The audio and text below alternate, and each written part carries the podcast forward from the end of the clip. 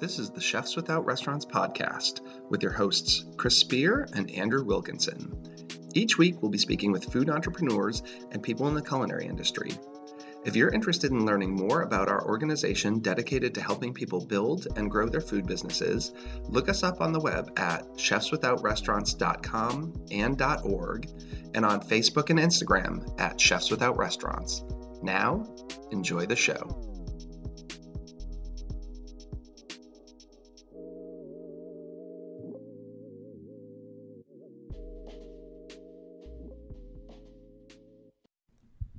This is episode 11. On today's episode, we talk with Chef Dre, Urban Chef 31 on Instagram, about his business Urban Taste. We talk about building a personal chef and meal prep business in the Washington, D.C. area, leveraging your personal connections, and not burning bridges in the industry. If you like this episode, please let us know. And once again, thank you so much to Jug Bridge Brewery, our sponsor this week, who let us use the brewery to record the podcast. Now, here's the show. We're back with the Chefs Without Restaurants podcast. I'm Andrew.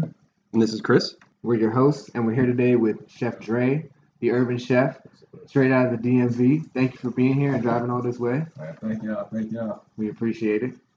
So we're gonna we want to jump right into it. Um, tell us a little about the urban chef. Like, Let's tell you a little bit about me. Yeah. man. Born and raised in Northeast Washington D.C. Uh, wanted to be a boxer at first. Cooking wasn't really my dream, but grades wasn't too good in high school, so I had to figure out a way. My aunt really pushed me to want to cook. Started cooking in some of the best restaurants in D.C.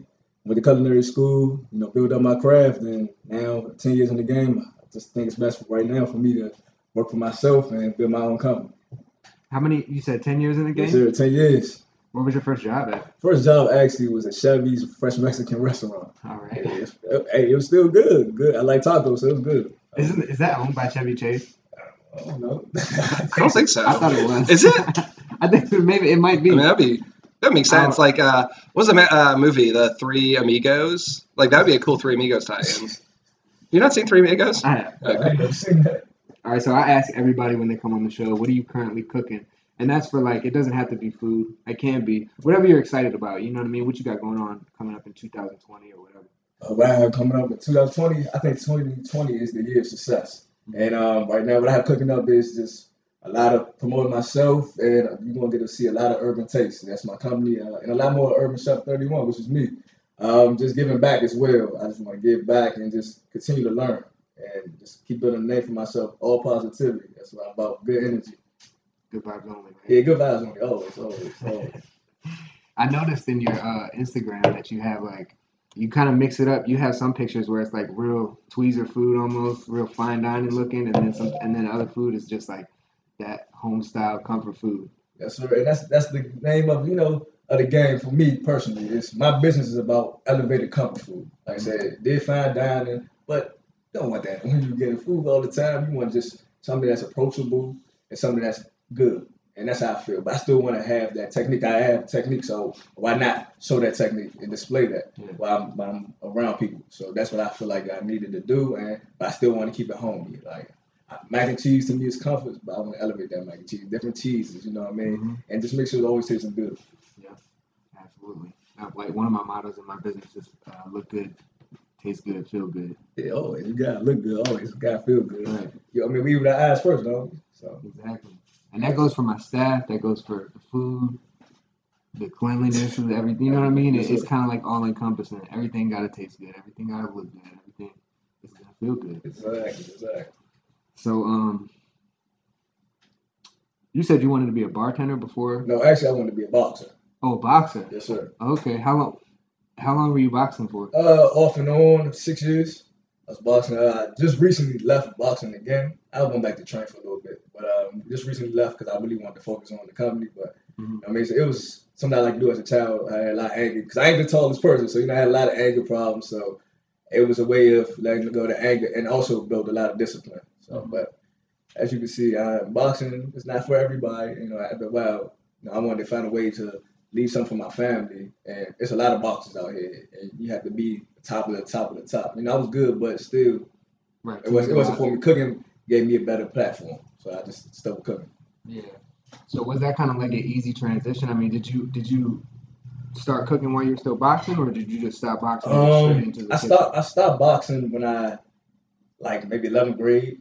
Uh, Mm-hmm. I stopped boxing. Uh, then I, I would go back and forth to it. Like I would box a little bit, then I'll leave a little bit. Cause I was everywhere. You know, my mind was on girls, I, girls, girls, girls. So after a while, I was like, I'm going back to the gym. I'm about to go on this date with this girl, going on a date with that girl.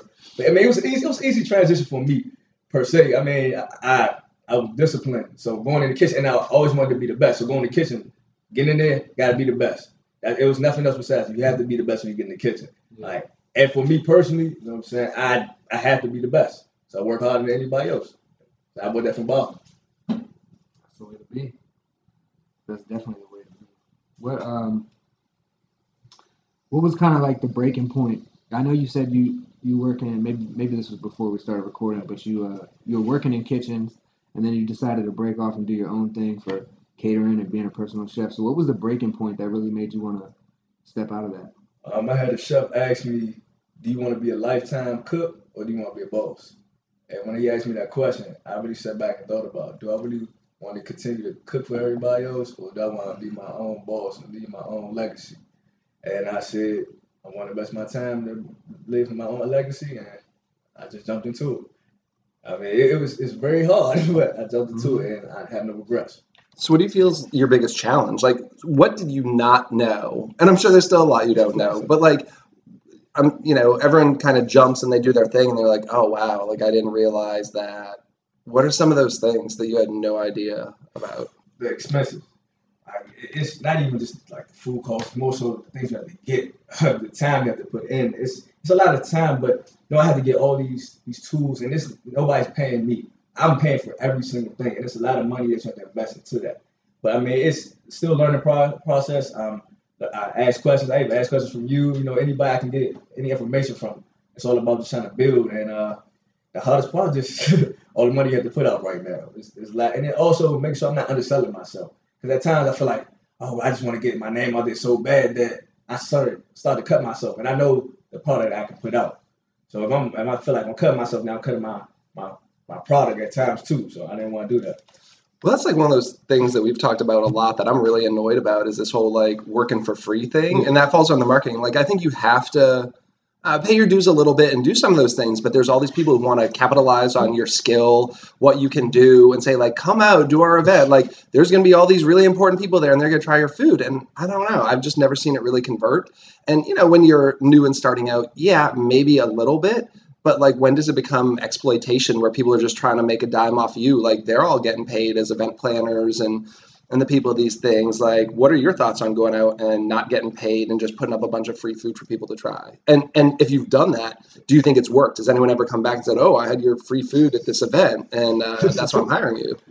I mean, it actually has worked. I really don't have a problem with that when it's for a better cause. Uh, like we did the Heart and Soul event. That was a good cause, and it was I had no problem working for free. That's and I actually met a lot of chefs. Uh, some I have become great friends, mentors to me. So it's it's, it's a love and hate relationship with that at times, though. Um, sometimes you're like, oh, I don't really want to do it for free, but hey, you never know. Like celebrities have family members, so I might be doing this event for free, but hey, that might be Chris Brown's cousin, that might be Rihanna's sister. I, I don't know, but if I put out that good food and don't act like half-assed because oh it's for free, I keep putting uh, my best foot forward, man, it's to show. At the end of the day, it takes time, man. I feel like a lot of people want to jump to success. You got to put your work in. You know what I'm saying? What's a what's a what's a, a success story without having to go through things? I don't feel like that's fair. Anybody who's given if if it's given to me, I don't want it. I want to work forward. So I mean, I have no problem doing free events, but when it's I know you about to make so you about to make a million dollars over free event, no, you're gonna have to pay me something. I'm not, I mean, you making a million dollars, at least give me a couple thousand. We're gonna be okay. But I mean, I ain't really too hard. I just want to learn and still grow. You know, I think when we talk about it, most of the time we're referring to like when people are doing like festivals or you know like stuff for that's for profit or entertainment, and then they want to get free chefs to come on for free, and that's really like that's just taking advantage. Yeah, it is. Yeah. But I mean, they they feel like they can take advantage of you. But this is the thing: nobody can take advantage of you if you don't let them. Right. So if I see that you're about to try to take advantage of me, then I'm gonna stop that. And you never know how things are going to work out. Like to your point, it wasn't free, but like I do exclusively or almost exclusively like high end dinners. And one time, this guy asked me if I could do a breakfast brunch for his cousin. She was getting married, and I think their budget was like fifteen dollars a head. And man, like I don't do that stuff, but I did. Like I was young, and I did, and it was fine. But this guy's hired me to do his Christmas party every year since, and last night I just did his party, and it's three years running. So you know, like I don't know that I ever would have gotten that job had I had not come and done his cousin's, you know, bridal thing. In hindsight, I can look back and say, like, yeah, man, I don't, I don't do brunches for fifteen dollars a head for ten people. I made one hundred and fifty dollars before cost. Like, that's not worth it, right? But you know, that was a good foot in the door and a lead in, and now I'm doing his Christmas party every year. So, I mean, there are some great lead opportunities like that. Like I said, give and take.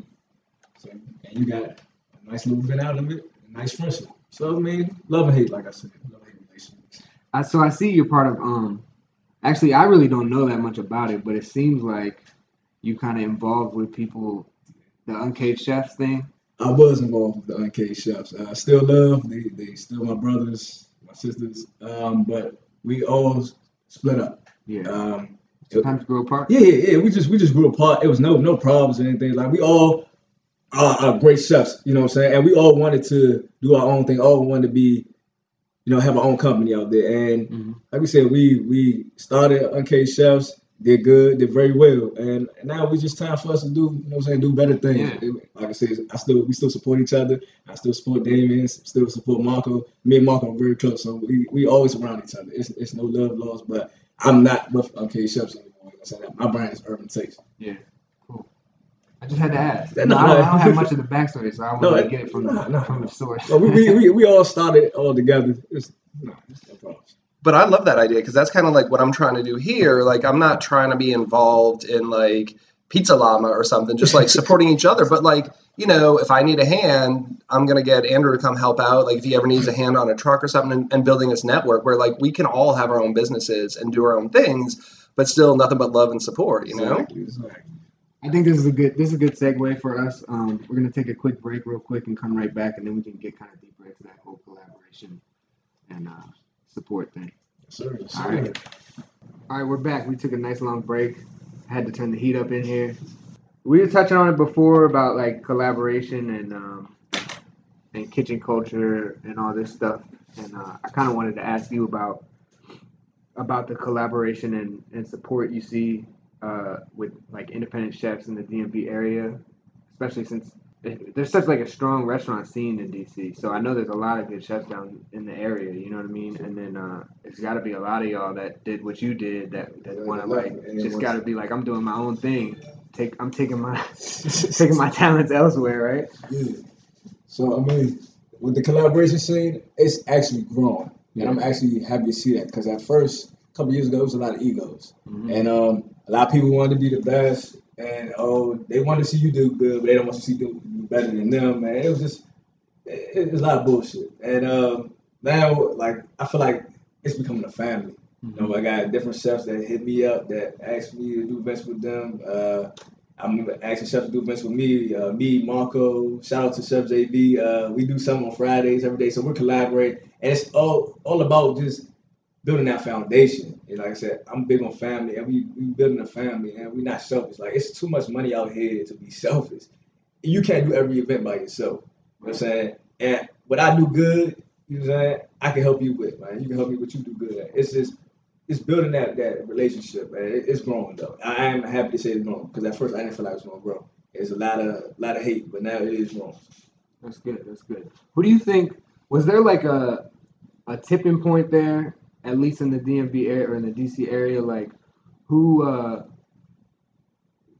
I guess what I'm saying is somebody influenced you, or like who paved the way. You know what I'm saying? Was the there, way? Was there somebody that did that did this that is notable to talk about right now? Damn, right now, uh, like the whole Instagram scene and the private Yeah, like stuff, private chefs and just just being independent and pop ups and all that shit. you gotta give it to. Uh, I'm not sure if you know about Kiss and Crave, but you gotta give it to Yeah. JR.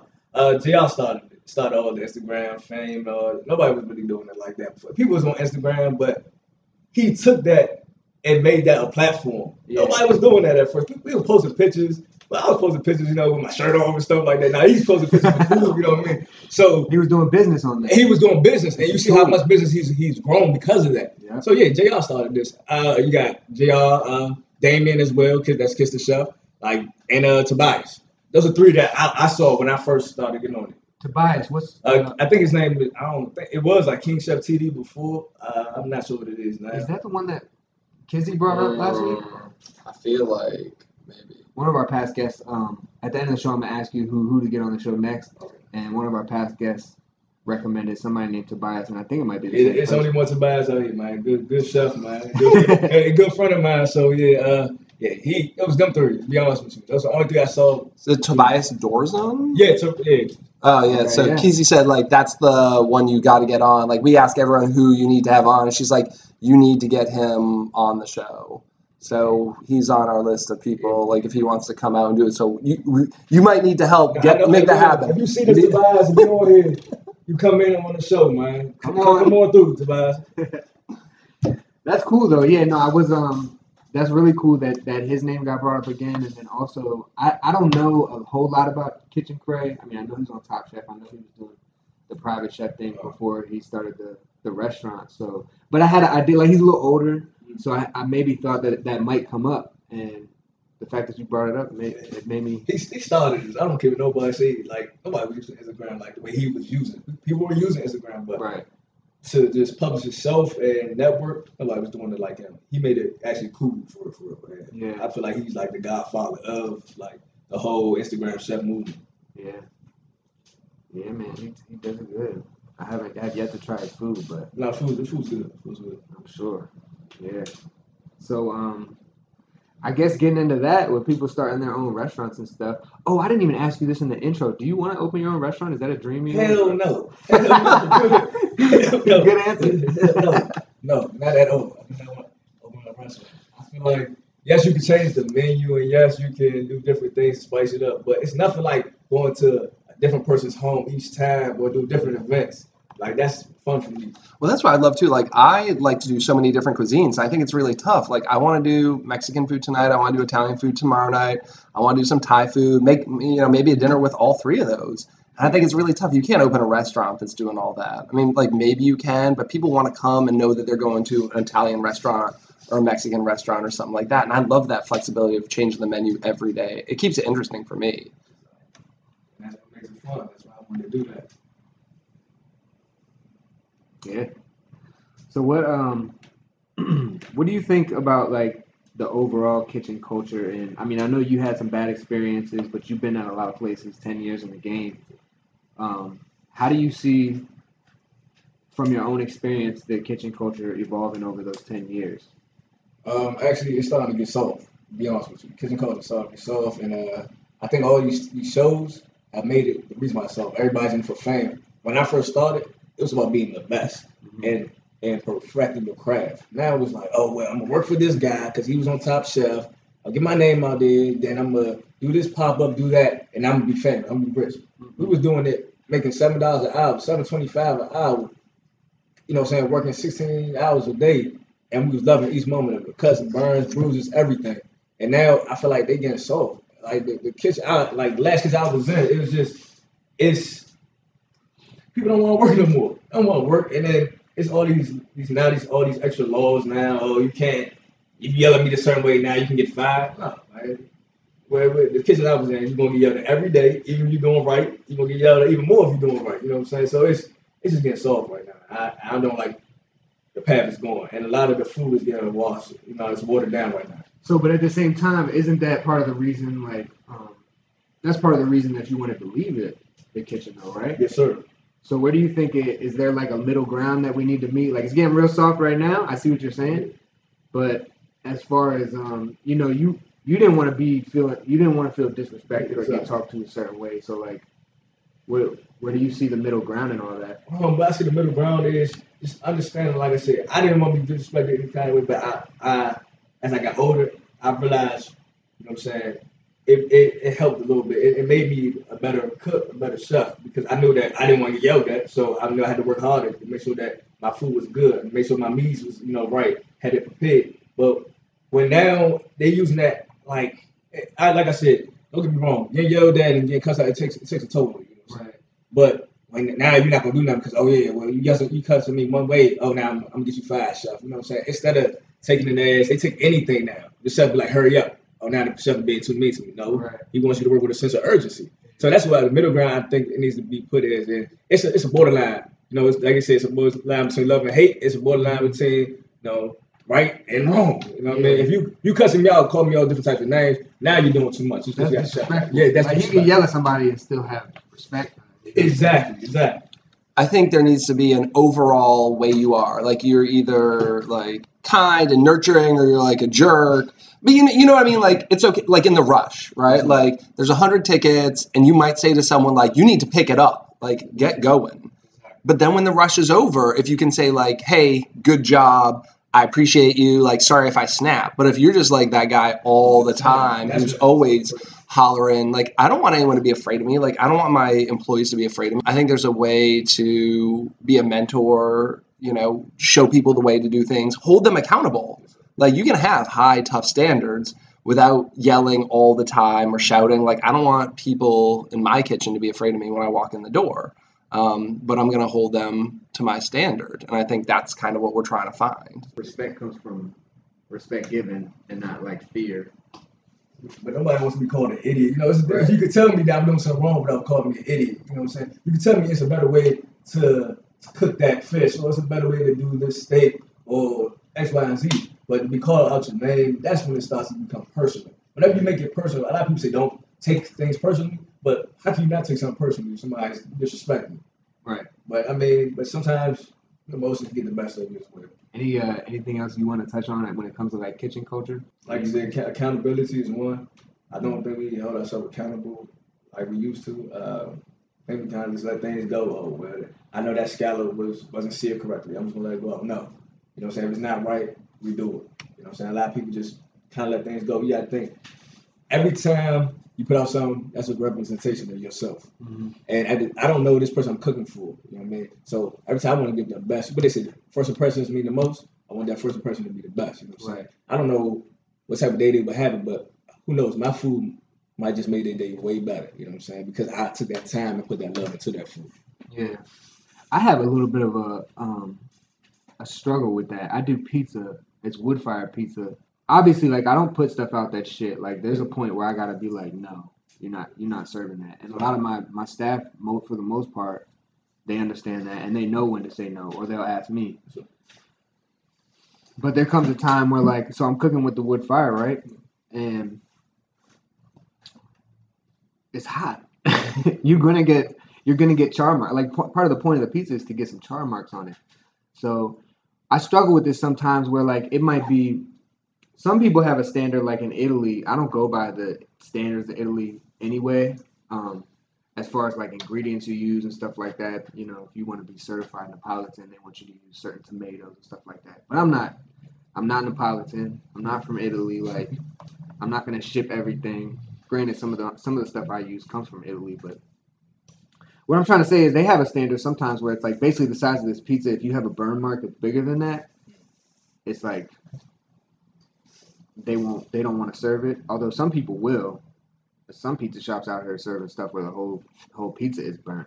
But for me, it's like I might get something that's twice the size of that, but if the rest of the pizza looks good, I might let it go out. But then I have to educate people and let them know, like, or if they ask, sometimes I just kind of let it go because it says wood fire pizza in my name. I don't know. You know what I mean? Though it's kind of like a struggle where I'm like, you might get misunderstood, but if somebody comes back and says, "Oh, my pizza's burnt," I'll be like, "Well, it's a wood fired oven. Like, we get char marks. That's just how it is.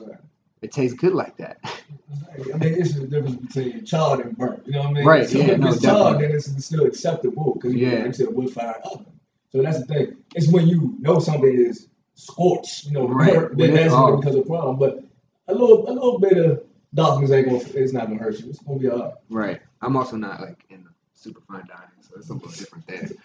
And I also think I always t- tried to teach my cooks to hold each other accountable. Like I don't know what's like where you are, but like if it got to me and it wasn't right as the chef, like y'all as cooks aren't holding each other accountable because you know what I'm talking. Like he said something about scorch. It's like when someone scorches a cream sauce, right? And you all know you can smell it. If you tried it, it was burnt, and like that one guy's gonna let it go out, but like three other people tried it. That whole attitude in the kitchen where, you know, the well, you're not the chef. Like I always hated that. It's like, well, you guys should have each other's backs. Like, did you kind of find that where you had a bunch of cooks, you guys would look out for each other and you would maybe say to one of your boys, like, hey, that's not right, or like, I think you should do that again? Or do you feel like that's exclusively the chef's job in the kitchen to come make those uh, calls? Uh, I feel like it's it's, it's up to us basically. It's up to us to uh, you know hold each other like back again to accountability. Hold each other accountable for. Uh, I mean, it's been times where I put out something that was a little too salty. You know what I'm saying? And I had another chef or you know another cook beside me be like, no, that's not right. Bro. I'm, I'm, I'm going to redo it because if you're telling me it's not right, and you you know what I'm saying we're we, we're all equals, but you telling me it's not right, then what you think the chef gonna say? Well, how I get cussed out for no reason? I could just be like, chef, I messed up. I apologize. It's gonna be an extra five minutes. And then him be like, all right, hurry up. Rather than this shit is nasty, this shit is salty. Now I'm embarrassed. Now I look like I don't know what the fuck I'm doing. But yeah, we hold it. That's that's the thing too. We supposed to be a family. We did more times than we are with our own family. You know what I'm saying? So hold each other accountable is is a must. And if you feel any type of way about it, then you don't love what you're doing. Because I would want somebody to tell me if I was fucking up. And that's what we all supposed to do in the kitchen. So I mean, you want it's it's like once again, it are there are people that are extra. Well, you know, it's not like that flowers. Man, shut the hell up. Man, like, get out my face. We got two on the covers. Like, the flowers okay, but if it's if it's burnt or nasty, then that's a problem. But if it's a little flowers wrong, then you can get the fuck out of my face about that. We can keep going. Do you have? Is there anything on your menu that you have to like prepare well ahead of time, like a day or more in advance? Well, my me- my menu's always changing. Mm-hmm. So most of the time, only thing I really had to prepare ahead of time is like if I'm marinating anything, um, if I'm braising anything. Those are most of the times I had to prepare ahead. But for the most part, it doesn't really take me too long. I, I like in culinary school, I was taught put your head down and work with a sense of urgency. So that's what I do anywhere I go. When I'm traveling to my destination, I'm planning already in my head. Okay, I know as soon as I get in there, I gotta do pasta. You know what I mean? As soon as I get in there, I gotta get this fish broken down. So I know what I need to do first, and I prioritize. You know, Yeah. that's what I try to do. So the reason I asked that is because I, I saw somebody repost something recently, and it was a it was a barbecue. So this might it was a barbecue person, Okay. and this might relate kind of to the braising. And I, I saw it relate to me when it comes to the dough. Gotcha. It's another thing I'm a little bit conflicted on, where like so basically the post was saying that you know as as a as a person selling a barbecue or whatever, like you know you deal with fire, kind of like how I do. You deal with different sizes of the meat, different temperatures outside. So you don't know, like sometimes you can't always gauge how it's gonna turn out. And sometimes you might have something that's like a little overcooked or a lot overcooked or whatever. And they were said basically like sell it anyway because you worked hard on it. You know what I mean? Like and I don't know how far that goes. Like, are they selling something that is nasty, or is it just like, is it a little bit, a little bit dry? You know what I mean? You sometimes you get a brisket and it's like a little bit dry, but it's still it'll be all right, right? It's not like hanging off your finger and juicy, but you can still eat it. So I think maybe it was they're probably talking about that. And with me, it goes for the dough. So dough's the same way. You know, if it's if it's cold outside, if it's hot, if it's humid in the summertime, like it's, it's finicky, you know. It is. So, and I make it days in advance. So if something goes wrong and I got an event plan, like there's a threshold to where I'm gonna call it. Like I can't even serve this. It's not gonna rise if it's just like if I forgot something, which I don't do anymore, hopefully. But you know what I mean? Like there's got to be a level of like acceptability as well as accountability. But like you know, you gotta you gotta realize that sometimes shit's just never gonna be perfect. You know what I mean? I don't believe in perfection. Though. I And mean, if I mean, you strive to be perfect, but I Right. don't believe perfect is real. You know, some of the best things were made by mistakes. Right. You know what I mean? So it, it's perfect is is is, is lies. Right? I can't make anything perfect. I can strive to strive for perfection. That's what I Right. can. I don't know how you do your menus with your customers, but I've learned to leave some things vague. Like I used to call out every item. On, you know, you're getting like shrimp and you know it's like shrimp with smoked gouda grits with stewed tomatoes and bacon all this and then you get there and you're like man i forgot my bacon or something like that. And now it's just like giving myself a little leeway. Like i don't say that it's going to be an apple cider vinegar or vinaigrette or sherry vinaigrette it's just like vinaigrette and then like if i have sherry vinegar i want to use i can use that. If it's apple cider i can use that. If i get there and i forgot to bring my nasturtiums like i have some leeway. But when i i was trying to be way too fancy when i started i wanted to tell everyone every ingredient and every technique. And then it's just like wow. Sometimes you're just in the weeds and you send that dish and it's like wow i totally forgot to put the nasturtiums on there. Um, but if you but if you don't mention it how do you how do you do your menus and your menu plannings? Is it do you have set menus that you're sending out to people or are you customizing per person how's that work I'm usually customizing per person. I feel like that's the fun in it. Being a chef is always being able to develop something new, something fresh.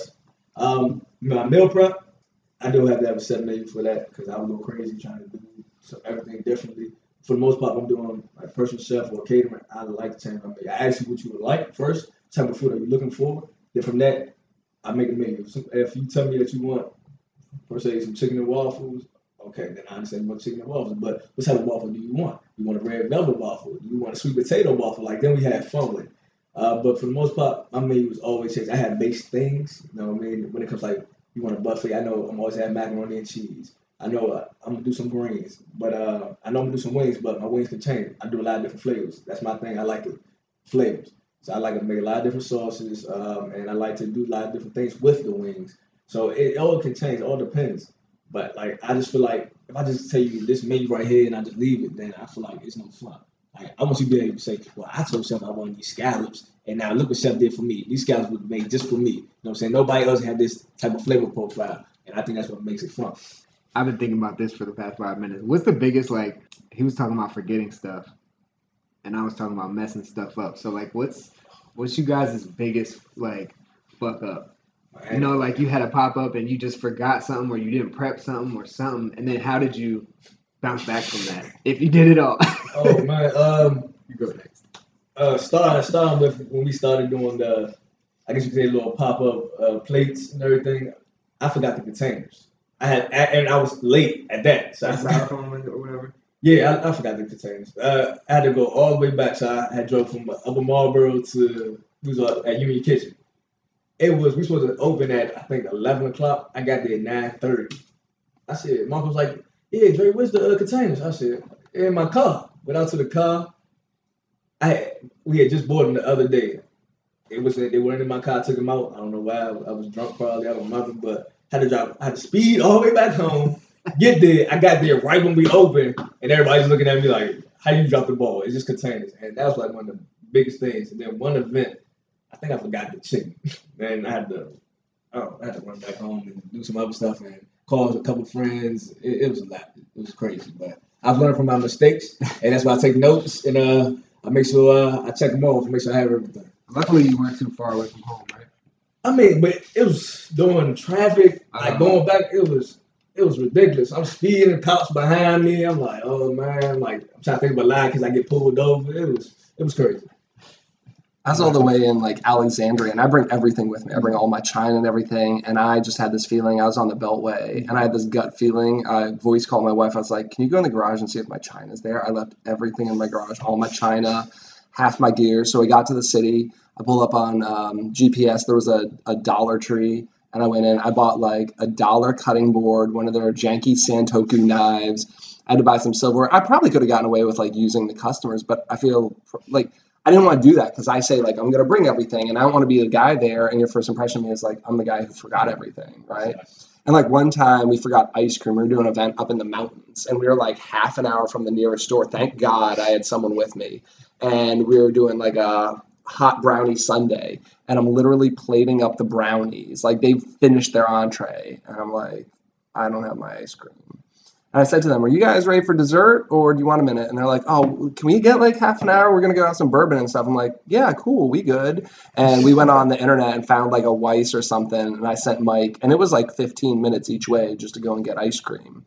Um, you know, it worked out perfectly. And I don't usually have people with me. So that was like a very rare thing. But every once in a while, you just have those things where it's like, you can't not have ice cream.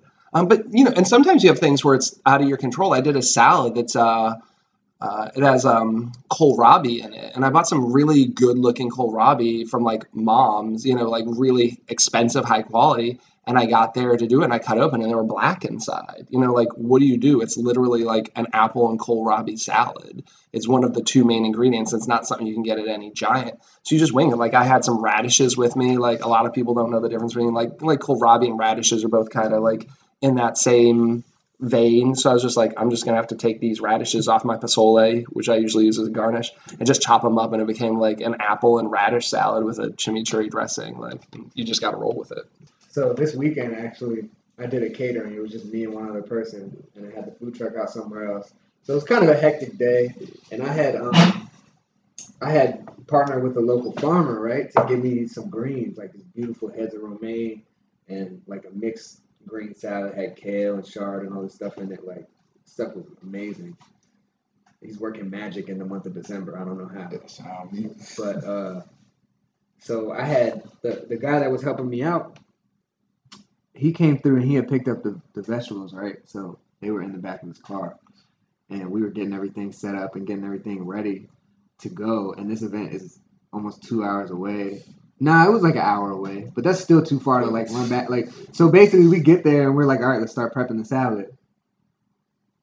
He said, "Where are the greens?" I was like, "You didn't get them out your car." he was like, all right, I, I could just like immediately I knew what to do, like because I've done stuff like this was kind of extreme, but I've done forgot little stuff before. I just threw in my keys. I was like, find the closest store and get some romaine and some mixed greens, and we'll make it work. It, it worked out that time, but you got to make lists. You got to check them off. I remember one time I had a pop up and I forgot my pizza peels, so I couldn't even mm. put pizza in the oven. I couldn't even take the pizza out of the oven.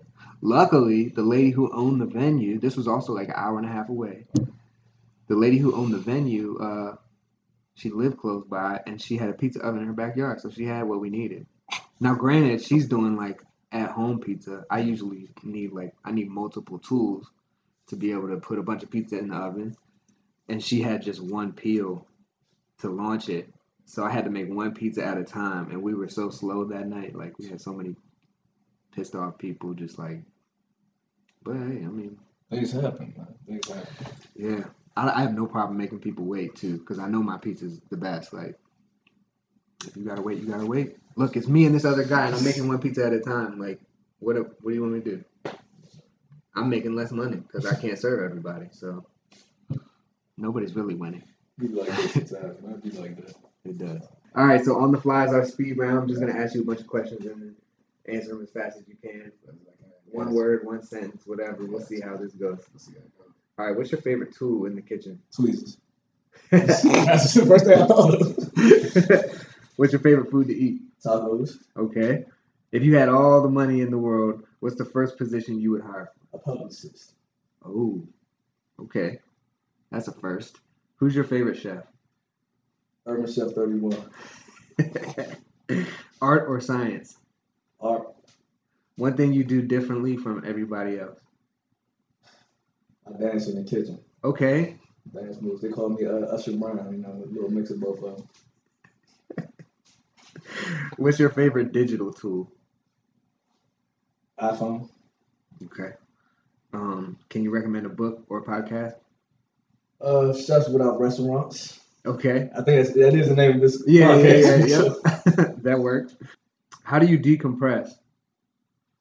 Uh, can you elaborate on that question? Like how, like so you got a stressful week or whatever, or just like what's your today's your day off? You know, what would you do normally to make just to to, to release and relax and let everything go? You know? Um, you know, I don't I drink, so I probably would you know get a nice bed, drink that, and go to sleep. That's how I decompress. You know, if I had a girlfriend, then I'd be with her, but I'm single right now, so any ladies listening to this, you know, uh, okay. uh, follow me on Instagram. I am single. Okay. You're in luck because you know we're at a brewery right now, so we're gonna grab a couple beers in a second. Um, and the last question is, how do you want the Urban Chef to be remembered, or what do you want the Urban Chef to be remembered for? I mean, anybody follows me, they already know I want to be remembered not as just a chef, but as a as a positive person. You know what I'm saying? Presenting good energy, good vibes, and also I want to be everybody's favorite uncle. So I don't know if y'all follow me, but my thing is Uncle Dre, and everybody asks me what is that about. It's a persona. Like if you ever think about, it, everybody has that favorite uncle, you know, in their family. That's the wild one. That's one that gets drunk. That's loud. That can throw down on the grill. And I wanted to embody all of that, you know. And I want when I cook, I want everybody to feel like family. So that's really it. So I want to be remembered as a positive person. Because I die today, I want people to be like, he was funny. You know what? I want the girls to say I was handsome, and I want them to be like, I was positive, positive. I want to be Uncle Dre. That's it. I love that. Yeah, I'm a. You gotta meet my daughter. so you can just be another Uncle Dre. Exactly. Exactly. Before we go, do you have any? uh Actually, let's call somebody out. Who do you think we should get on the podcast next? Uh, on the podcast next, I would say Chef JB DC. Chef JB DC. I'm gonna write that down. He's doing a, a pop up brunch. He does it every other Sunday uh, down in DC uh, by I believe it's L'Enfant Plaza, Mhm. and uh, I've worked with him many years. Great chef. Um, and also you have Chef Trey. That's another person I would say. Now he's gonna kill me. I don't remember his name on Instagram. It's like Chef Chef A or something like that. But I definitely y'all can look at my page and follow him. He's a great chef. I feel like those are two positive people that have a lot of energy. I think that's what y'all would like is to have some on the podcast. So a lot of energy. And I think those are those are the two people I would recommend. Yeah, we're we're about to deepen. We're about to dip into this DC pool real hard. Exactly. We got a lot of we got a lot of leads in DC. I got a few in Baltimore too because I lived there for a while. Um, but yeah, I'm excited about this. So, I, are you? Uh, is there any advice you want to give to anybody, or anything you want to say? Last thing on the podcast, advice to a young cook. Well, before, before I get on first, I'm, I'm gonna shout out my daughter, you know, Aubrey Chanel. Uh, that's the love of my life. And any advice I would give is like we've been talking about, um, just losing that attitude, staying humble. That's the biggest advice I give anybody. Stay humble and they'll say stay positive. It's gonna be days where it's gonna suck ass. Yeah, like I, I said, I just really, really started getting serious with this, and it's this month was horrible for me. To be honest with you. It's just starting to pick up. But stay positive, you know what I'm saying? Just think about it. Take everything as a lesson. Don't take it as a loss. You know what I'm saying? L doesn't have to stand for loss. It can stand for a lesson. Mhm. And just stay positive and speak things into fruition. You know what I'm saying? You put good in the world, good's gonna come back. That's all I can really say. Just stay positive and stay humble. And everything you want is gonna happen. I really appreciate that because because I, I had bad month too, so I need to hear that shit. And I need that too. But like on that note, if you're the kind of person who can hustle, like I think that's where the best stuff comes from. I think sometimes you're just successful enough that you get complacent, right? Like you don't have any business and then you get some customers and then you think you're the shit and you're like cool and then you just kind of go on autopilot. For me it's that month where I don't have a lot of business that I'm up till 4 in the morning like on the internet thinking of like a new way like oh man, I need to reach out to wedding like I was thinking about wedding planners, like getting in front of them to do like rehearsal dinners and stuff. And like one night I just went on the knot and just found like every wedding planner in the whole DC range and just started shooting them emails. Like that's the kind of thing that you don't do when you have business and you're feeling comfortable. And for me, that's like what I love doing is like when I have a really terrible month, but you have to have the drive. You can't wallow in that and just lay in your bed and be like, man, I had no business this month. So if you're the person who has that mm-hmm. fire, I kind of like those days where you have a really bad month or, or a bad week or day. I don't want a really bad month, but like a couple down days where you're like, oh, wow. Like to be honest, I have no business this week. Today's Monday. I have nothing between now and Thursday. So I have four days off. So it's like hustle. Like I've got to spend some time working on some things and get some business because, you know, I don't like that. But that's where the magic happens, I think. That's when it's time to work hard. That's when it's time to work the hardest. Um, there's one more thing. I, I so I asked that question to try to lead you into something. I like I loved your answer, but you said something when we were off air about young cooks in the kitchen, um, about burning bridges. Yes, sir. Uh, I want people to hear that. I want I want to just tell my story just briefly. Uh, I'm one of those those those cooks that, like I said, my name is Urban. You know what I'm saying? I'm I am from the streets, and I will never forget where I'm from. You know what I'm saying? I'm from Northeast, and I, I'm I'm gonna represent Northeast to the fullest. You know what I'm saying? With, with my time, but at the same time, I came in with an attitude, and it was just a lack of knowledge too. Um, came in, I didn't know how to take direction, instruction, and I, I burned a lot of bridges because I wanted to be, uh, I guess you could say, aggressive. Uh, I guess you could say I just wanted to show that I wasn't no punk. And um, to anybody listening, it, it's not worth it. You know what I'm saying? I done burned bridges with some of y'all favorite chefs. I'm not I'm not gonna mention names, but I burned bridges with them, for them. Uh, it's it's it's been a waste of my time because what have I got from them? They're making millions of dollars and they're building their name, their empire, and I wish I could call them and just be like, "Hey, chef, can I get some help with this? Can you put me on to this person? Can you send some clientele my way?" And when you do stuff, think about the repercussions. I don't think we think a lot about the repercussions after we do something. I mean, we think about afterwards, but before we do it, if you sit back and think, well, it's me yelling at Chef today going to help me out or you know make things better or me trying to be the tough guy, like it's not worth being tough. This isn't the streets. Uh, it's it's not worth it. Like I said, at the end of the day, most times it's not intentional. It, it's it's not personal. It's business. And uh, if you keep that in mind, it should keep you from going crazy. But it's gonna be days it's hard. Like I said, it's never easy. But if you keep that in mind, you know, what I'm saying, you'll be good. Just learn from me. Don't burn any bridges because it's harder to rebuild a bridge with the one that you burned down. Definitely. I'm glad we got that out. Some somebody needs to hear that shit. Somebody needs to hear it. but all right, hey man, Chef Dre, you came out here last minute came a long way, all the way from Upper Marlboro. I appreciate you. Thank you so much for coming out and being on the podcast today. Does everybody know where to follow me at though? That's I was the, just about to oh, tell oh, oh, yeah, I didn't know. that's the that's low right there. Shout out to Low Chef Brigade. All right, where can everybody follow you at? Everybody can follow me at Urban Chef 31. U R B A N C H E F 31. Don't forget the 31. Uh, ladies love me. You know, follow me on there as well. right now we're uh, getting Chef Chef Low right now. So, but yeah, y'all follow me at Urban Chef Thirty One. Uh, just 2020 is gonna be a good year for everybody. Just follow the movement. Uh oh, car alarm's going on. All right. Once again, thank you so much for being here. Everybody, go and give him a follow. Ladies, you heard him. He's single. He's a great guy. Amazing right. guy. Amazing. So, give him a follow. Uh, make sure you follow, like, and subscribe at Chefs Without Restaurants Can't on all platforms. Shoot us an email if you got any questions or comments. Uh, chefs Without Restaurants at gmail.com. But I'm gonna shout out. I'm gonna shout out Toyo Mancy for our music. Shout out Jug Bridge Brewery for letting us host our podcast here. We're probably gonna continue doing that. And uh, peace out, everybody. Thanks for listening to the Chefs Without Restaurants podcast. And if you're interested in sponsoring a show, let us know. We can be reached at chefswithoutrestaurants at gmail.com. Thanks so much.